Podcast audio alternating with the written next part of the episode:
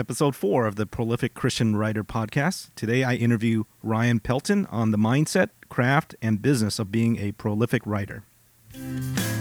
Welcome to the Prolific Christian Writer podcast, where we believe you can change the world with your words. Follow an indie author and pastor and his guests as they share inspiration, tips, and advice on how you can honor Christ and change the world by writing fast, writing often, and writing well. I'm your host, Tien Doan. Now let's get on with today's show. Well, today on on the show we have Ryan J. Pelton. Ryan is a writer, pastor, podcaster, and founder of Rock House Publishing and Indie Publishing House. Ryan's written a bunch of books. I think the count is about 16 right now, nonfiction and and fiction.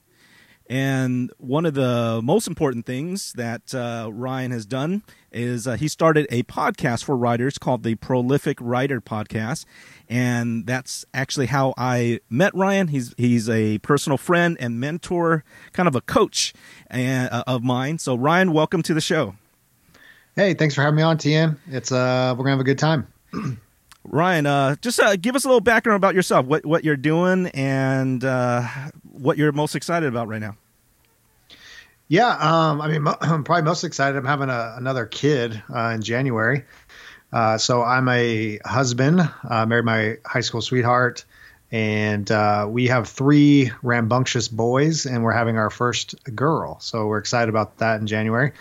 Um, yeah, I, I, pastor a church. Um, I planted a couple churches. Uh, been in ministry for a long time. Uh, been writing for a long time, and lo- love to read books. And I'm kind of nerdy in that way. Um, and you know, I love to see when the Los Angeles Dodgers lose in the World Series. So that's yep. kind of exciting for me. That's terrible. That's terrible. uh, yeah, he's he's he's rubbing salt in a sore wound. Dodgers just lost last night, Game Seven. That was rough, but uh, that's why sports is not our idol. So, uh, the Ryan, the the way I heard about you and contacted you was I, I became a fan of your podcast, the Prolific Writer Podcast, and I was just listening to it, and every now and then I, I, I heard uh, some Christian ish stuff. And so I looked you up and I found out that you're a pastor, and actually you're you're a pastor in the same network that that I'm in, and so uh, that's how I, I contacted you. Um, so let, us talk about the the podcast, and then we'll get to your writing. Uh, tell us about the Prolific Writer podcast. Yeah, the the Prolific Writer podcast is a, a podcast I started uh, back in January, so end of 2016. And one of the things that I began to to realize or, or have some strong convictions about was if you want to be a successful writer, um, whether you're doing that to be a hobbyist or to actually sell books, um, is that you need to do it a lot. And um, and and as I kind of began to explore what it meant to be a writer, how to write, um, and began to kind of read different blogs and articles and talk to different authors. Is there's just these common kind of misconceptions about writing that um, if you know you want to be a good writer, well, you you have to take five years to write a book, and you know you have to rewrite a million times, and and all these kinds of things, and it really just kind of I think took the wind out of the sails of a lot of writers. And so I my goal really selfishly was to start the podcast so I could go and find some of these prolific writers and hear their stories. And so whether they're Christians or not, that doesn't matter.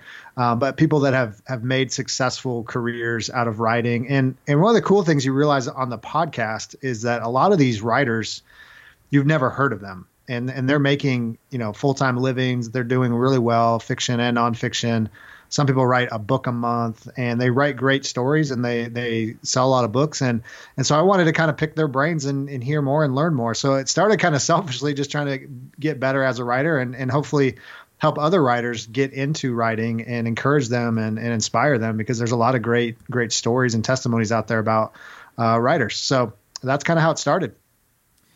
So uh, Ryan is the genius behind and inspiration behind uh, this podcast, the prolific Christian writer. I, I asked for permission to steal that idea. Basically, I just wanted to reproduce what you were accomplishing, but for a specifically Christian context. So, Ryan, uh, thanks for your your help in in and guidance in getting this started. My pleasure. Uh, Ryan, tell us a little bit about your upbringing, how that shaped you for what you're doing right now. Yeah, you know, so um, so as far as the like pastoring goes and um, you know Christian thing, um, I didn't really grow up in a Christian home, and uh, so you know, growing up, there was no aspirations to be a pastor, or you know, that's probably the farthest thing um, I wanted to do, and didn't really know any pastors or anything like that. Uh, but I had some great influences. Uh, I mean, my my parents are great. You know, they were there for me, and and you know, we you know did our thing, and and uh, I had some grandparents that were uh, Christians and really influenced me. Just the way I, I saw their lives, the joy they had, um, even in the midst of like suffering and just hard things. There's just something interesting about them, and and kind of drew me in. And they'd take me to church once in a while and things like that. Um, and you know, as I kind of got into my teenage years, um, late in in in uh, high school, my parents got divorced, and that was really just a really hard time. And I kind of went down just a really into a dark place and got into partying and drugs and alcohol and just just bad relationships and all kinds of things. And, uh, and that's really kind of where uh, God began to kind of open up my eyes to to to know His grace and His love, and um, and so through some friends that started kind of uh, inviting me to church and telling me about just Jesus' character and and all this, um, I be, became a Christian kind of late in high school, almost uh, beginning of college. So um, and that really just changed my life, changed the trajectory of my life. I was uh, actually serving in the church uh, shortly thereafter, and uh, really wanted to. Uh, my my original dream was to uh, run golf courses, and uh, and maybe get into the professional golf arena. I played golf in high school and college, and wanted to kind of go down that route. But as I kind of got into business school and and and getting exposed to some of that, God was kind of leading me in a different direction. And through some friends and some elders in my church, they started to talk about ministry and and all of that. And uh, and so, I mean, this was way back in I don't know ninety 99, 2000 ish. And so I ended up transferring out of uh, college uh, to go to a Christian college. Um, I was going to a state college and then went to a Christian college and uh, did a, a, degree in, in uh, Christian education at Biola University. And, um, and then from there, yeah, I've been I've been pastoring ever since, and uh, got into church planting in 2005, and been planting churches ever since. Um, and so so that that's kind of the one one lane of my life um, as far as my my career and vocation. Uh, but but you know, writing and creativity has kind of always been part of my life, um, and I don't think I realized it. There's kind of these ebbs and flows throughout my life where. I remember really, I have this real strong memory, like about third grade, where the teacher said, you know, I want you to get up a stack of paper. This was in the days when you could actually go to the back of the room and they'd have like paper in the back. Those days are gone. Uh, but we'd grab a stack of paper and she said, just write any story that you want. She didn't really give us any prompts or anything. And I just remember writing this story about uh, this prince and king and dragons and, and all this. And I just remember day after day, she'd give us time to write. And I just loved it. I, there was just something in me that said, I, I really like this. And I went home and I remember we had a little typewriter and I'd pretend to write stories and all that kind of stuff and then kind of as I got older, reading wasn't that interesting, writing wasn't that interesting until probably going all the way to college where I started to write again because I had to for for papers and things.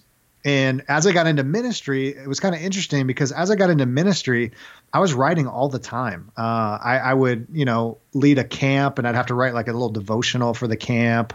Um, I was writing these little booklets to like train leaders. And I just kind of really found this joy and love for writing. I, I realized that's kind of how I express myself. Uh, it's kind of how I learn.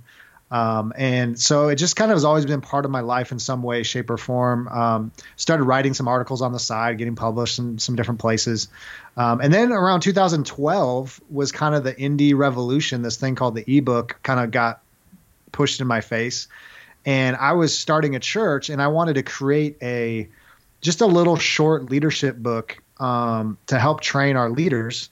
And I didn't know how to distribute it. And I didn't you know, other than like going to some vanity press and paying thousands of dollars, um, I started reading about you know this this print on demand stuff and Kindle publishing and CreateSpace and all this kind of stuff. And I thought, well, maybe I could create a book and be able to distribute it to my leaders and things like that. And so, so it was about 2012. That was kind of my first like book, and that you know, real short book. But it was just something about going through that process, learning how it worked, and and getting the words down, and then realizing that you know this is a way that you can get your words and get your ideas out into the world. And that's kind of that's stayed with me ever since. Um, and so i've been writing and publishing really consistently since 2012 yeah i, guess that kind of broke the the dam because since 2012 it, it, i think you've published uh, 16 books. Is that right? Or is there more than that Um, there's there's maybe a little more. Um, there's a few in the in the pipeline, but uh, yeah, I've taken actually some down, put some up. So yeah, somewhere around there. I, I don't really keep track, but yeah, 15, 16, something. I don't know. They'll probably be 18 by the end of the year. Who knows? So Ryan, you you have uh, an an alter ego. There, there's Pastor Ryan Pelton that writes uh, nonfiction Christian books, and there's this there's this other side of you, uh, R.J. Pelton, that writes about assassins and murder mysteries and all this crazy stuff. So uh, let's talk about that guy. Let's talk about the the fiction yeah. side of it. Yeah, so um, so the fiction, you know, that's interesting because that's actually where I started writing was in fiction, and you know, as a kid, um, you know, writing these stories, and then um, actually before I even published my first nonfiction, I started to write some short stories again.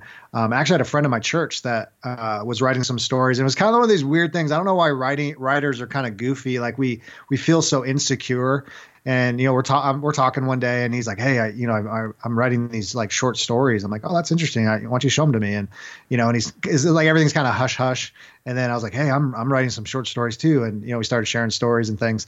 Um, and you know we were actually going to work on a little project but we didn't. But um but that was really just a fun thing like a collaborative thing to kind of get into uh, fiction. And, and I, I, read a ton of fiction. And so I, I, probably over the years I've read just as much fiction as I have nonfiction um, and you know throughout my life.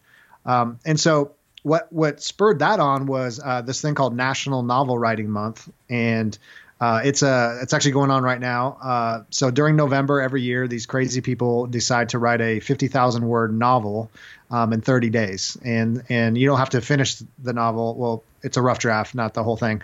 Uh, but uh, I think two thousand was either 2012 or 2013. I tried doing it the first time and I, I didn't do it. I couldn't finish it. I got like 20,000 words in and petered out. Um, and so really what, what kind of sparked that was um, just learning how to kind of get into um, the fiction and what that looks like and how to kind of put the book together and, and just telling a story.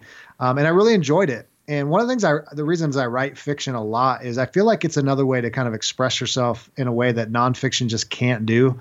You know, not nonfiction's so exact and factual and, and didactic, and fiction for me a, lot of times is just kind of a, a cleansing of the palate. Um, and you don't have to do as much planning, you don't have to do as much research, and so it, you know you can just kind of jump in and tell a story. I really like that part of it. Um, and and so yeah, a lot of my ideas are just kind of things that um, you know, I, I, read a lot of like crime thrillers, like Lee Child and stuff like that. Well, I, I thought I came up with an idea. I said, well, what if we did it like in a small town? Um, I live in Missouri, so I was like, what if we did in Missouri? And what if I was watching a lot of uh, American Pickers, if you remember that show? And uh, I, I, was like, what if these guys who kind of collect antiques um, came across this this crime and they ended up becoming these kind of like crime you know, hitmen, assassins in this small town. I thought that'd be kind of interesting. And so I just kind of play with that idea. And, and yeah, I've, I've written a, a, few books in that series called Antique Assassin and uh, people seem to like it. And, you know, and, uh, and it's been fun. And so just, yeah, just kind of exploring different genres and ways of exploring, you know, um, different ideas and, uh, and kind of just bringing your own, own flavor to the books. Ryan, I I love that idea. I'm going to steal it. I'm going to call mine um, uh, garage sale gangsters. What do you think about there that? There you go. There you go. It'll work. yeah, antique assassins. I love it. Uh, uh, so, um, uh, prolific writer. Uh, I love that. Uh, you your podcast is called the Prolific Writer, um, you actually have you written something called the uh, Prolific Writer Manifesto. There's there was ten kind of uh, things that you're supposed to do to be a prolific writer. Inspired by that, I came up with my own kind of ten core beliefs uh, for for this podcast, the Prolific Christian Writer podcast. And number nine is this, and I got it from you, but uh, it's writing writing fast and often leads to writing well. I just want to talk about being prolific. Why why being prolific? Why is that important? You know, um, you know, being prolific is it, it's kind of interesting. So if you look at the history of kind of modern writing, um, I shouldn't even say modern. I, you know, even going further back, even to the you know 1800s and things. Um, you know, most writers were what I would define as prolific and that means they wrote a lot you know they they we didn't have word processors we didn't have you know copying pasting and spell check and all that um, and so people really were um, having to write really good, clean drafts the first time, and you know there wasn't this huge editing process and all that kind of things. Um, and so a lot of like the pulp writers in the 30s and the 40s that were writing stories and things, they they they just cranked out a lot of work.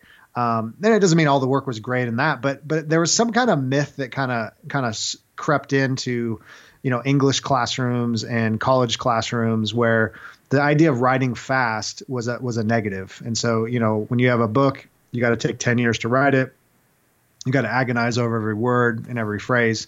Um, but really, that's not how how writing really works. And so the the belief is that by being prolific, you're actually practicing the craft a lot.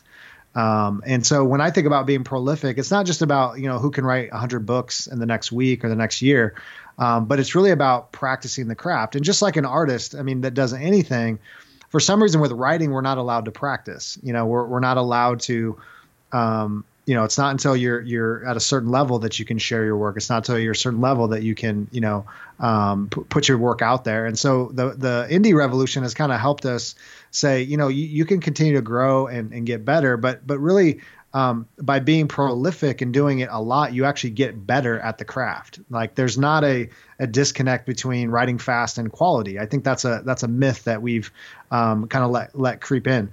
Um, and so um, so prolific uh, is also, I think, in, in, in our day and age, with so much noise and so much uh, you know stuff going on on the internet and social media and all that, is that being prolific is important because you want to get your work out in the world and you want to be get noticed. Um, you know, because we believe whatever stories or books we're writing that they're important and we want we want our message to have an impact and um, and so by being prolific, you know, it's it's it's not going to be enough just to have one book and maybe have a bestseller, but to say, hey, what would it look like to have multiple books on the shelf so that people can find you and, and get into your world and get into your ideas and your message and that kind of stuff.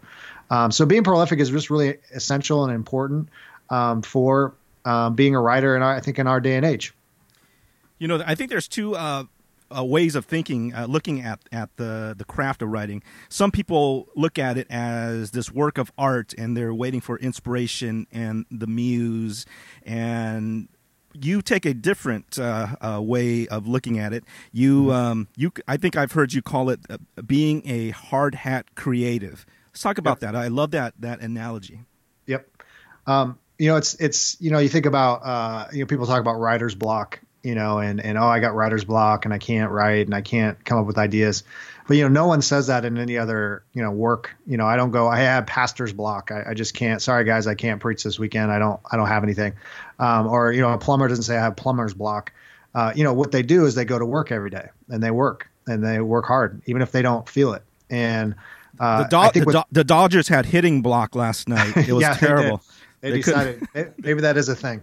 Um, yeah but but it's this idea that actually inspiration comes as we work. Um, and so instead of waiting for inspiration and then going to work, we go to work and then we we find the inspiration as we work.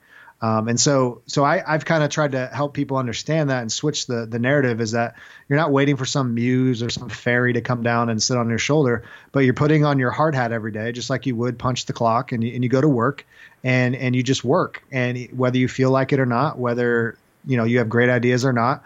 And really believe that as you the more you do that the inspiration will come and and you won't be blocked. And and you just even if the, that day is just a difficult day and the words aren't coming and the ideas aren't coming you know you just have to keep working and keep working at it. Um, and, and, so you know we've just kind of made made writing into this kind of mythical magical thing. And and in some ways it is. Like we don't always know where our ideas come from and and how you know why certain books work and certain ones don't and why certain ones connect. But but you know the writers aren't waiting for you know they have deadlines they have mortgages to pay they have publishers they have editors they, they just they have to go to work. They can't be waiting for some kind of mythical muse or some magic to come down. Um, and so i've just been been been trying to kind of change that narrative a little bit because it also gets more people into writing. And that's really my my goal and passion is to get just get more you know christian and non-christians to get get them out there writing more because you know they're not just waiting for this this kind of muse to come down. So this hard hat uh creative mentality. You talk about that. What what does it look like for you? And we're in we're in November, uh, NaNoWriMo National Novel Writing Month. I think I, I saw on your blog that is it. Are you working on two novels at the same time right now? Is that uh, yeah? yep.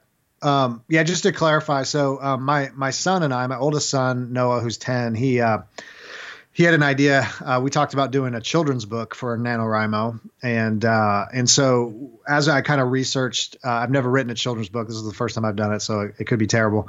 Um, but uh, yeah, I've talked to my son. He reads a ton, and I've talked to my other son too. He's six. Um, he's not reading yet, but he likes to read books. I mean, be read too. And we just talked about you know what makes for a good children's book, and and you know through some ideas back and forth. And really, Noah has come up with a lot of the ideas.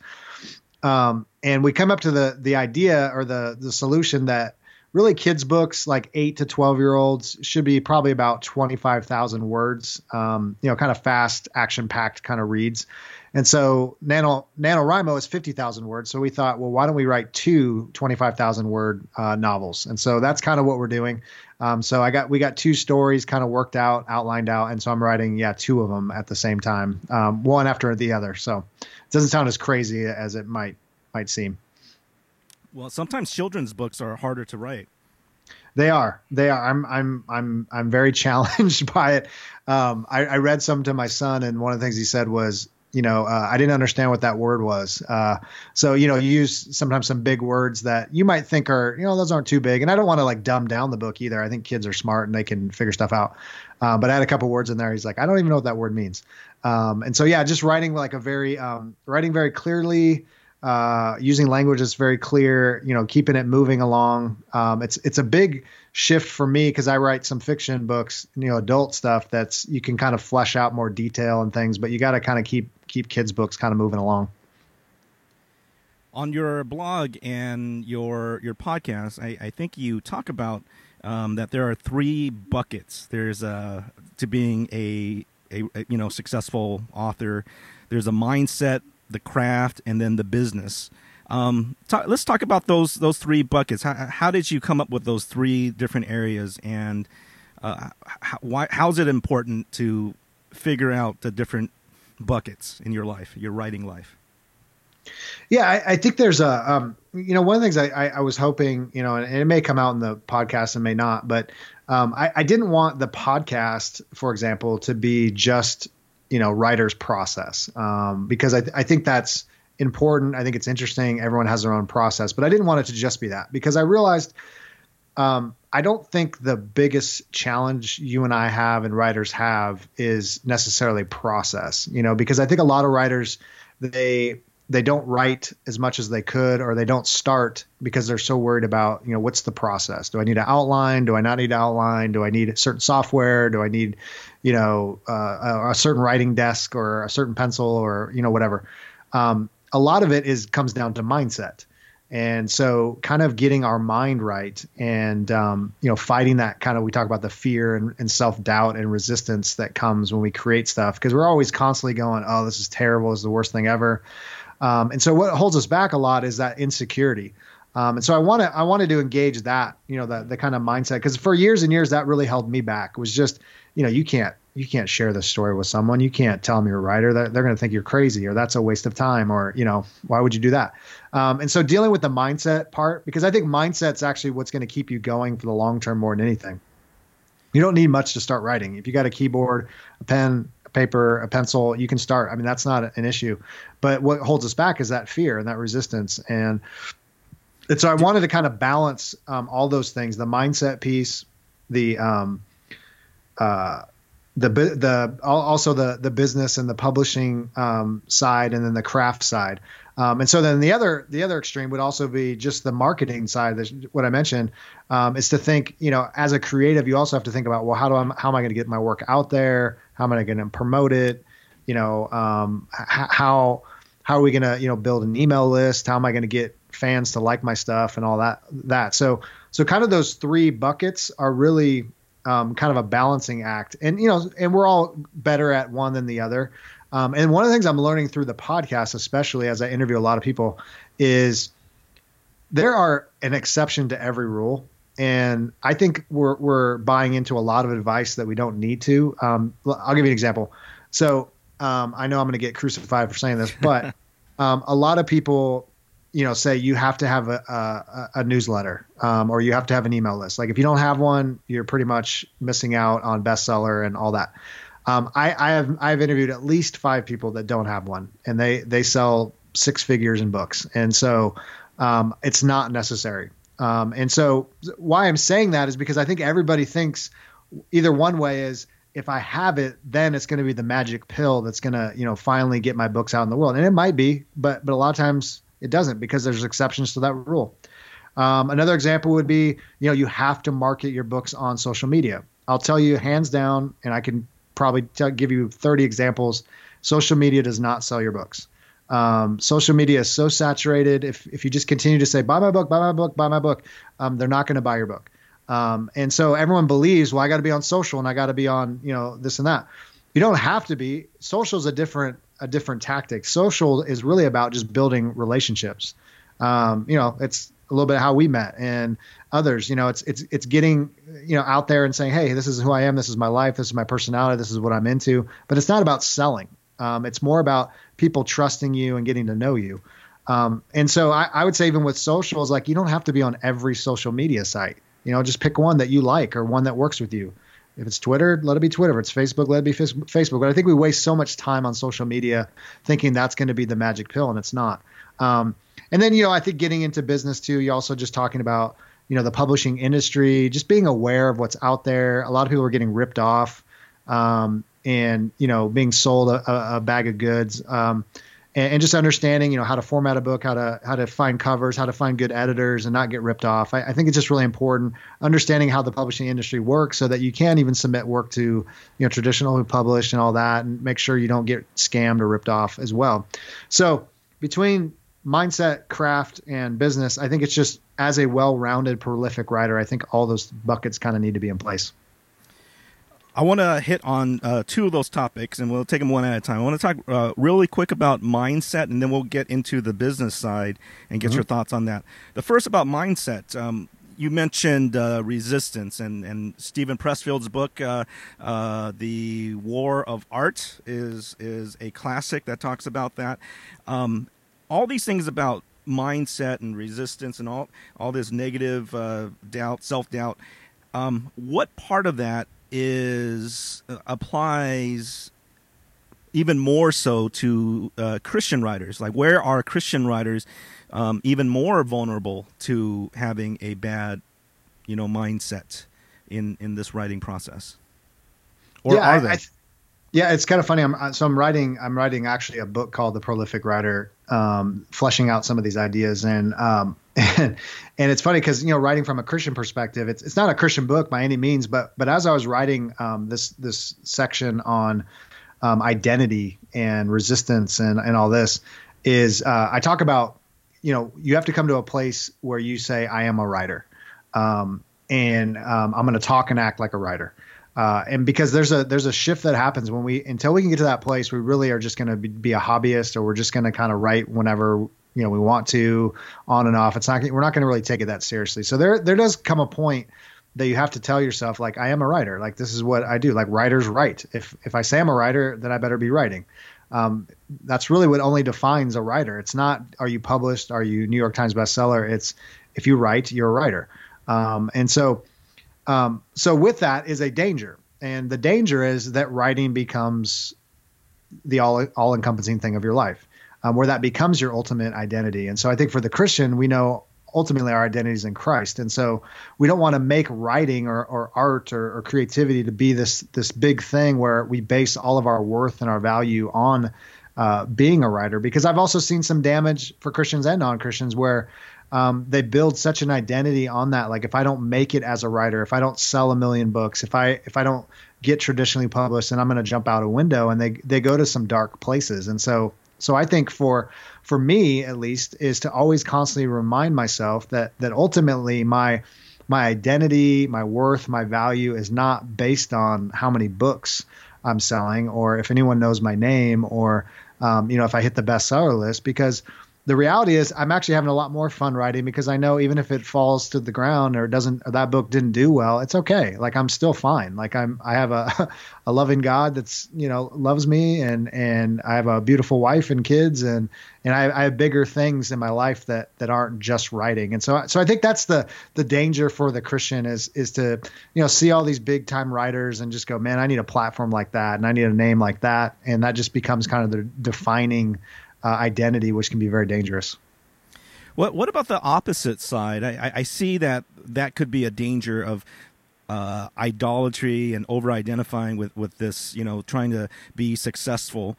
Um, but what about uh, because part of uh, a Christian value is like, hey, I'm supposed to be humble, and even to say I am a writer and to have that self belief.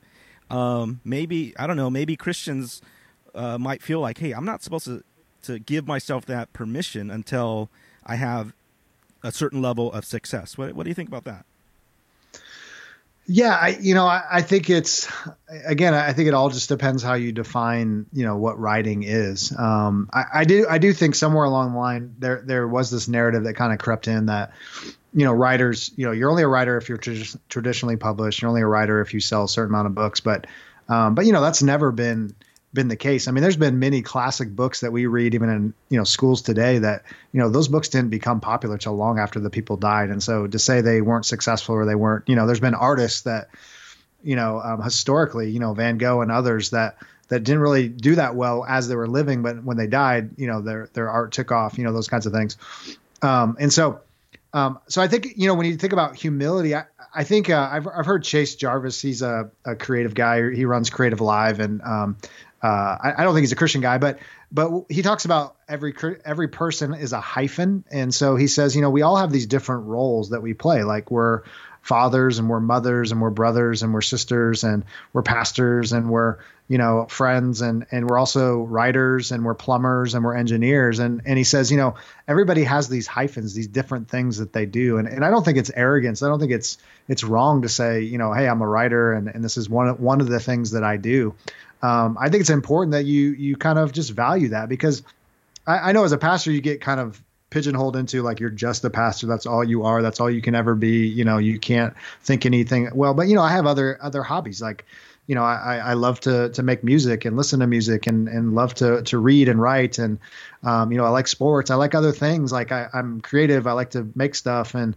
um, so i'm not just a pastor. Like that's one of my hyphens. It's one of my callings but it's um, it, it's not you know, it, it's not the every everything. Like Ryan Pelton is a complex human being. You know, he's a he's a father, he's a husband, he's a he's a son, he's you know all these kinds of things.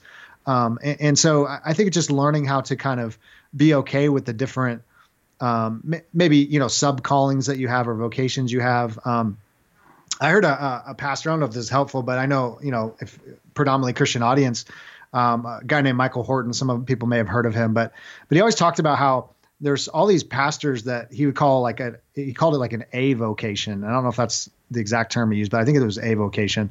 And he said, you know, there's a lot of pastors that they're really good artists, but they've been called to to be in you know pastors me ministry. So what they do on the side is they they create art because it's kind of this this avocation. It's not something they're necessarily going to make their living on or whatever, but it's just really something they've been gifted to do and wired to do, and they love to do, and they can't stop doing it. And so they they end up kind of just doing that on the side and enjoying that. And there's a lot of people like that. Uh, I just you know I met a guy recently, blue collar worker worked in a in a mill and you know he he was a painter on the side and and drew all kinds of great pictures but you know he he never he, he wasn't trying to do that to make a living but it was just something that he felt called to as well. And so um, so yeah it's it's a tricky balance. It's not neat and tidy. It's kind of messy and um, yeah we're just kind of learning how to how to balance all that stuff.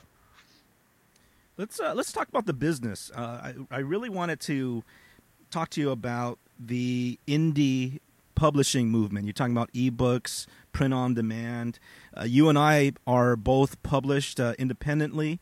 Let, us let's, let's talk about that and how that applies to the uh, Christian writers out there. Mm-hmm. What uh, uh, where do, um, how do you define the differences? Like let, us just kind of uh, define what is indie publishing uh, we mm-hmm. know that it's not vanity publishing, and it's not it's right. not necessarily just uh, garbage, right? So what what yep. is indie, and what what is traditional publishing? Yeah, so uh, so you know traditional publishing is you know you think about you know in new york you know we got these big five publishers you know random house and all these others um, and you know i think traditional is you know a big basically a you know institution an organization that you know takes manuscripts in uh, you know they call it the slush pile. They go through the manuscripts. Um, usually you have to vet it with an agent. So you have to have some kind of agent or editor that has your back and, and submits it for you and says hey i got this book. I'm shopping it around. Will you guys take a look at it? Um, and then they vet it and they say you know maybe maybe not. Most of the time it's not. Um, and and so you know a lot of a lot of great authors have done that gone that route. Um, you know, have gotten published that route, and a lot of people have been rejected hundreds of times. I, have submitted some stuff to to traditional publish publishers and things, um, and you know, and there's there's different there's small presses that are you know not big ones, but they're you know small. Uh, outfits that you can submit stories to and books to and things. Um, they typically give you an advance, um, so you can you know write the book. It's never enough to live off or, or anything. Um, but one of the the challenges of traditional publishing that people don't realize is that traditional publishing is is banking their money on the best sellers and so the way they stay and keep their doors open is you have to have uh, a few authors that sell millions and millions of books um, and so what that means is the mid-listers or the smaller authors um, they're not going to get the kind of marketing and the kind of you know backing that the big guys are going to get. And so so a lot of times when you submit to a traditional publisher even if they accept it is um, you have to do all the marketing. And um, and you, and your royalties are going to be really terrible and not enough to live off on. And, and and and so those are a lot of things that people don't realize in the traditional um, publishing space. Now let me give you something just kind of as an antidote especially in the christian space is that for christian publishers um, it's really a challenge to get your books published in a traditional way if you're not a big name uh, pastor. And what I mean is, if you're not don't have a mega church, you don't have a big ministry, you're not on TV, you don't have a huge platform, it's virtually impossible to get your books published because they're banking on you selling thousands and thousands of books. Now, what people don't realize is that even in the Christian space, is that these mega churches, if you have 20,000 people in your church, most of the people are going to buy your book, or half your people are going to buy your book. If you sell 10,000 copies, you're going to be a bestseller. So um, they're they're banking on that's going to be a given. Now, it doesn't mean it has to be a good book. It just is people in their church going, "Hey, that's my pastor. I'm going to buy his book." Um, so it makes it really challenging for guys like me and you that maybe pastor smaller churches don't have huge platforms to get their work out into the world um, through the traditional route. Um, so that's a little traditional. Now, indie, now again, I know people say self publishing and that has a negative connotation, but we're not talking about, um, it's really not self publishing because you're not just doing it by yourself. Um, you have to have a lot of people involved in the process um, cover designers, formatters, editors, you know, beta readers, all kinds of people looking at your work. So it's never just an, a solo thing. It's not vanity. It's not, um, you know, I'm going to go pay this company $5,000. They're going to format my book give me a cover, edit it, a whole thing, and then they're going to give me 5,000 books to put in my garage, and then I got to go out and sell them. That's really what vanity publishing is. Um, indie publishing is really um, going to places like Amazon, um, you know, writing your book, getting it professionally edited, getting a cover, getting it formatted, doing the marketing yourself, but then having your book available on ebook, uh, print on demand. Uh, where when someone orders your book through Amazon, it, they automatically print it. You don't have to keep it in your garage or whatever. Um, and so Indie is really just gives you the freedom to kind of create what you want to create. You don't have to go through the gatekeepers. Um, you don't your book doesn't have to fit in a particular genre because that's a lot of times why books get rejected is because it just doesn't fit what they want. Um, what traditional publishers want. And that's not that it's a bad book. It's just like, well, that's not going to sell what we want, or that's not the idea we want right now. Um, and so it gets rejected. So you have a lot of freedom to get your books directly to readers.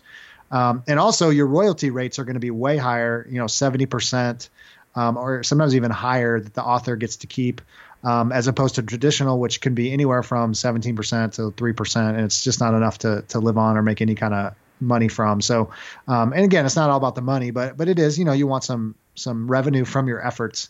Um, so that's just a very generic uh, way of looking at that. But yeah, go ahead and ask me any more questions on that. So, so uh, it seems like right now there's just this huge boom in the independent publishing space, and there's a lot of people becoming very, very successful in it. Uh, a couple independent authors, like for example, uh, the movie the the Martian, and then Ready Player One. They were both independently published, and then they got a huge following got picked up by traditional publishers. Now movies are being made of them, and they're great books. So it doesn't mean that independent is is is bad. Right. right. Um, so it seems like a lot of these newer authors are going the independent route, but the in the Christian space, it feels like we're again slow on adoption. We're kind of behind the times here. Why do you think that is? I think that's just a general thing. I, I don't know, um, you know, if it's just fear, uh, you know, things that are new, things that are shiny, you know, uh, uh, is it somehow the devil behind it? I don't know.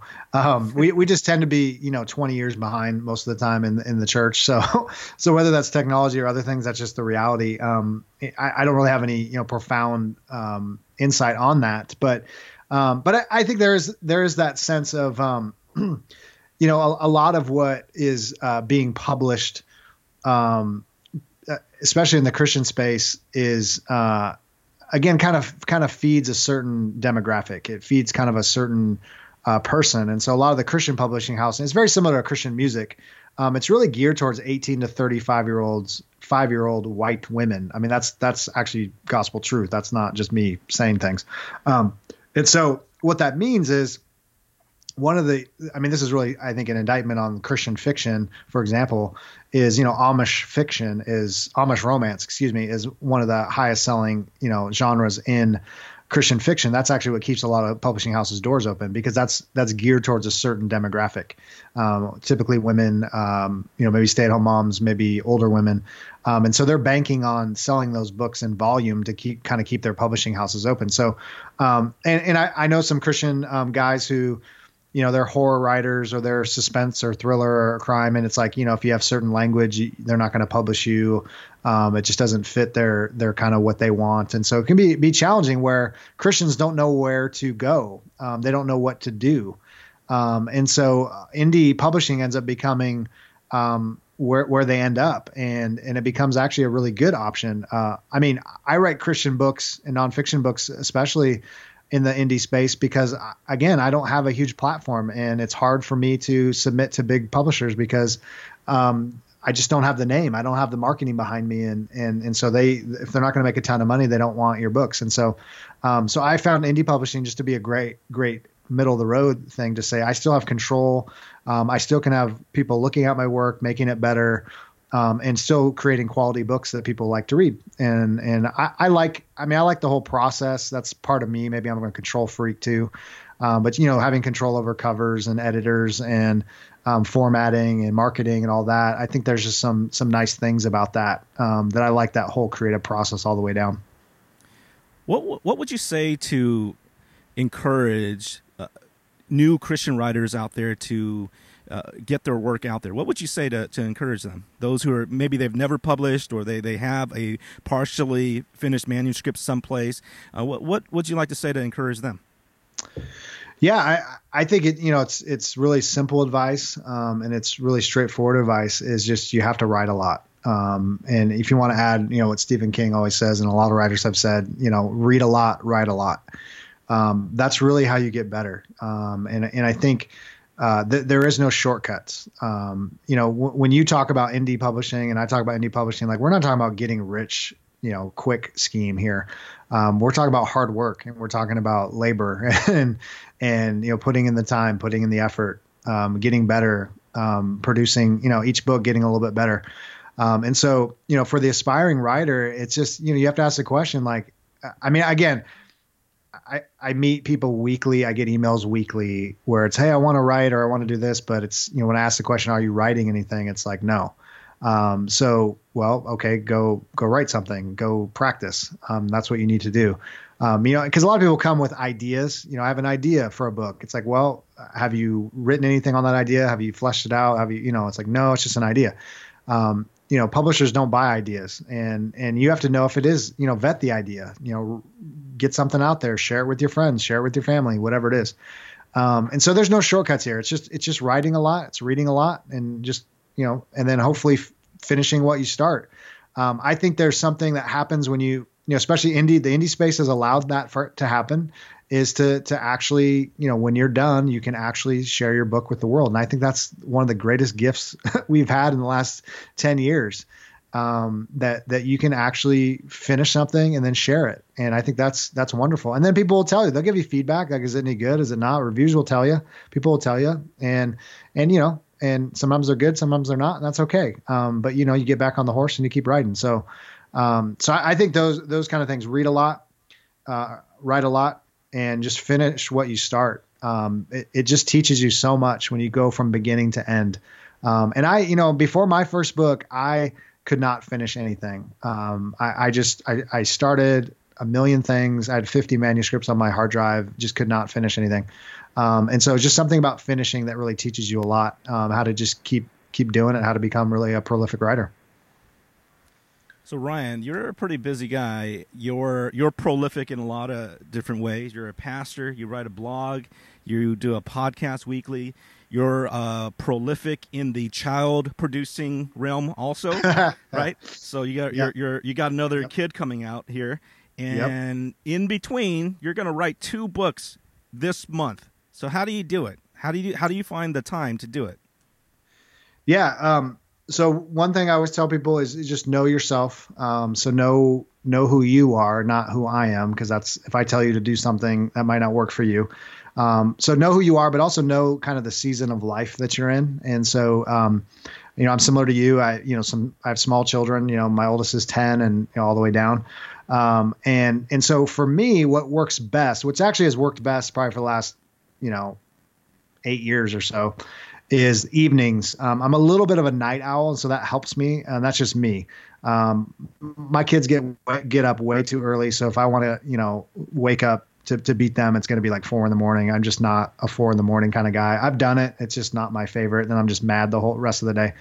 Um, but for the evenings, um, two things. One is um, my wife is a early uh, not, not an early riser, but an early go to bedder, if that's a word.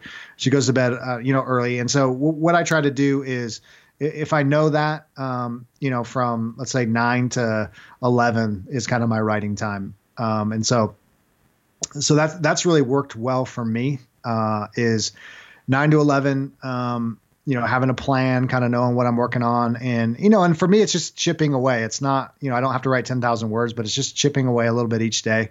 I don't write every single day. Um, I, you know, I, I, I try uh, to write consistently, but that doesn't mean every day. Um, and so it's just, just kind of knowing, knowing my season of life, knowing who I am. Um, and then, you know, there, there's other times like on days off, if I got a little, you know, a few minutes here, a few minutes there. One thing I've been experimenting with that's actually been really helpful is doing little short writing sprints. Um, so 15 minute, 25 minute, 30 minute sprints where you just, you know, it could be over lunch, it could be, you know, while the kids are taking a nap, and it's just a quick 30 minute uh, kind of blast through some words. And um, I'm, a, I'm, a fairly fast uh, writer, um, and so you know, in a, in a 30 minute um, burst, I can probably get anywhere from 1200 to 1400 words um, per per little session. And so that's not a ton of time. Um, I, I, just think people need to hear that you know this isn't well if i didn't have a job and i didn't have kids i could be a lot more prolific. It's really about i just wrote an article. You can go look it up. Maybe you can put it in the show notes. Um, i talk about my read a lot write a lot chip away system and uh, and really that's all it is is just chipping away. It's if you want to read a lot, you just read a few pages a day, and then over a year's time, you've read like 20 books.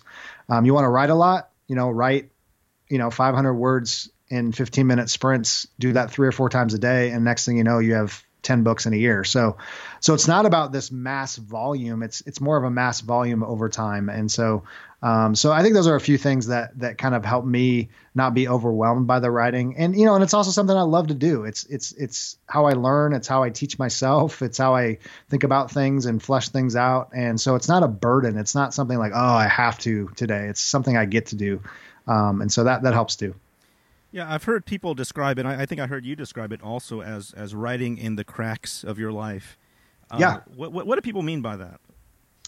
Yeah, it's it's it, it it's just being, um, you know, if you lo- if you love it, if you want to do it, you'll find time to do it. Like I think that's the biggest myth in the world is it seems like people really, really love Netflix more than they love everything else. And so if you love to do that, guess what? You're going to make time to, to watch Netflix. Same goes with writing. Well, that means I might have to cut out some Netflix because I really love to write and I have a lot of book ideas I want to get out before I die. And, uh, and so the cracks really are just finding those those 15 minutes, 30 minutes, hour here, hour there, and and just getting in some words. Um, like for example, I was uh, last year. I was I just had, I just thought about this today.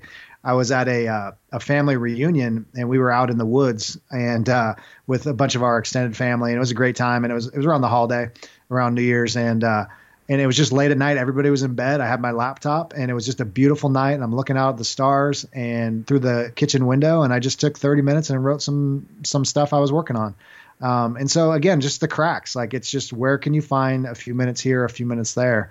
Um, you know, sometimes maybe you need a notebook with you, or you need you know your phone. You just I've typed in ideas in my phone as I'm waiting at an appointment, or you know waiting for a meeting to to start, or or whatever. Um, and and so you know over again over time you, are just finding those little cracks um, in between kids naps, you know over lunch, whatever it is um, why you know the wife's sleeping you know you get in some some writing time. And so yeah you just just find the time. That's pretty amazing coming from a person that is doing all these different things pastoring and you have a family and a business and you've written 16 books. So uh, that no one else has an excuse. If people say hey i you know, i got a job i mean man that's that's pretty impressive. Yeah. Let me one last question. Uh, yep. ryan think about the moment, probably your your your the moment where you were most discouraged, or your you know the lowest moment along this this writing journey that you've been on. What would you like to do? Uh, what would you say what if you could go back and encourage that guy who was going through that dark time? What would what would you want to say to him? I mean, describe that moment and what would you want to say to him? Yeah, I, I think. Uh I think early on, uh, I wish I would have written more than I I did, or, or, I should say this way. Like you know, I talked earlier about my my writing journey. Like I've always written, um, but there's you know a lot of years where I didn't write much, and uh, you know one of those things was the the fiction that I really like to to write stories and things that I kind of just let go to the side because, you know, I I think I got a lot of um, you know bad advice, and again, no no offense to my Christian brothers and sisters, but um, you know, almost like you know, fiction's a waste of time. Like, why would you read fiction? Why would you write fiction? That's just you know, again, a waste, and and that just seems silly. Um, but then you know, as I got into like finding all these like brilliant Christian authors like C.S. Lewis and Tolkien and some of these other guys that really just said, you know, the the the goal of a Christian writer is to first write a good story. It's not to it's not to preach. It's not to moralize. It's not to do anything else um, but to write a good story. And and you know, it's God's common grace. He's given us great literature. He's given us minds and creativity and and uh, and, and ways to express ourselves like that we kind of squash down sometimes and we think well it's got to be very explicitly christian or it doesn't count um, and I, I, don't think god sees it that way I, I, think being made in his image we're, we're makers we're creatives you know um, i would never want to tell a christian that's just writing mainstream or creating mainstream art that that's not you know suitable um, now granted they have to have their own convictions and they all have to have their own you know worldview and how that shapes it. But um, but the reality is is I wish I would have done that. I wish I would have had that mindset earlier. Um, I wish I would have written more earlier.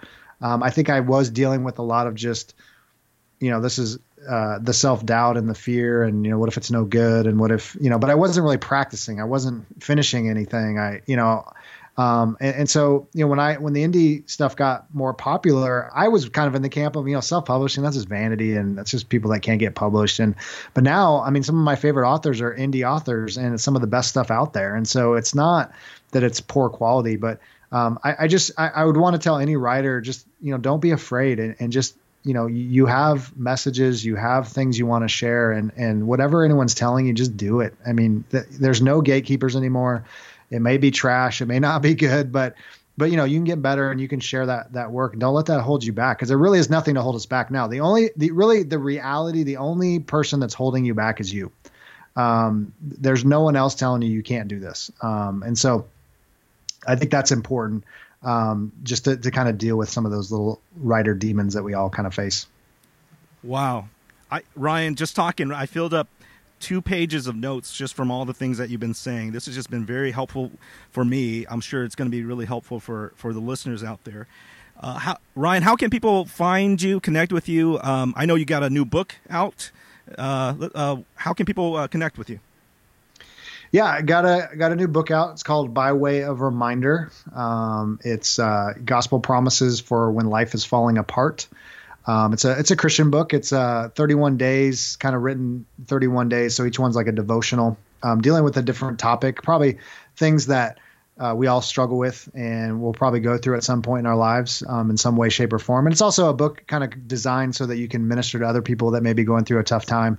Um, and so I just kind of wrote a book that I think everything, you know, sometimes can, Christian space can be so happy clappy and, you know, everything's great. But this one's kind of a little more like how do we, when life does get hard, how do we apply God's truth and promises to our lives? So that's out there by way of reminder. I think print and ebook. Um, you can find on Amazon. Um, best way to find me. So if you're listening and you're a writer, um, for writers, you can go to prolif- theprolificwriter.net. Um, and that's where the podcast is hosted. And I, I, post some articles and some other, there's some other writing free writers stuff on there. You can check all that out. And then if you want to fo- follow me, um, my books, my writing, my journey, whatever, uh, find me on social media. It's just ryanjpelton.com. And uh, all my stuff is there. I'm not hard to find. Just Google me. Um, if you do Google my name, Ryan Pelton, you will find an Elvis impersonator. That is not me. Um, but if you search around, you will find the real Ryan J. Pelton. So all the stuff's there. Well, Ryan, thank you for your wisdom. Thank you for your friendship and even helping me on my uh, writing journey. So, uh, really appreciate you coming on. Yeah, Thien, thank you so much, and thank you for starting this podcast. I think it's going to help a lot of people too, and uh, especially Christians trying to get in the writing world. And I'm so glad for you and, and all your success. So thanks for having me on. Thanks for listening today. We hope you found it helpful. If you like the show, please help us spread the word by subscribing to the podcast or by leaving a rating or review. You could connect with me on my website, thiendoan.net, where I have lots of helpful resources available to you for free. My website is thiendoan.net. That's spelled T H I E N D O A N.net. See you next time, and remember, you can change the world with your words.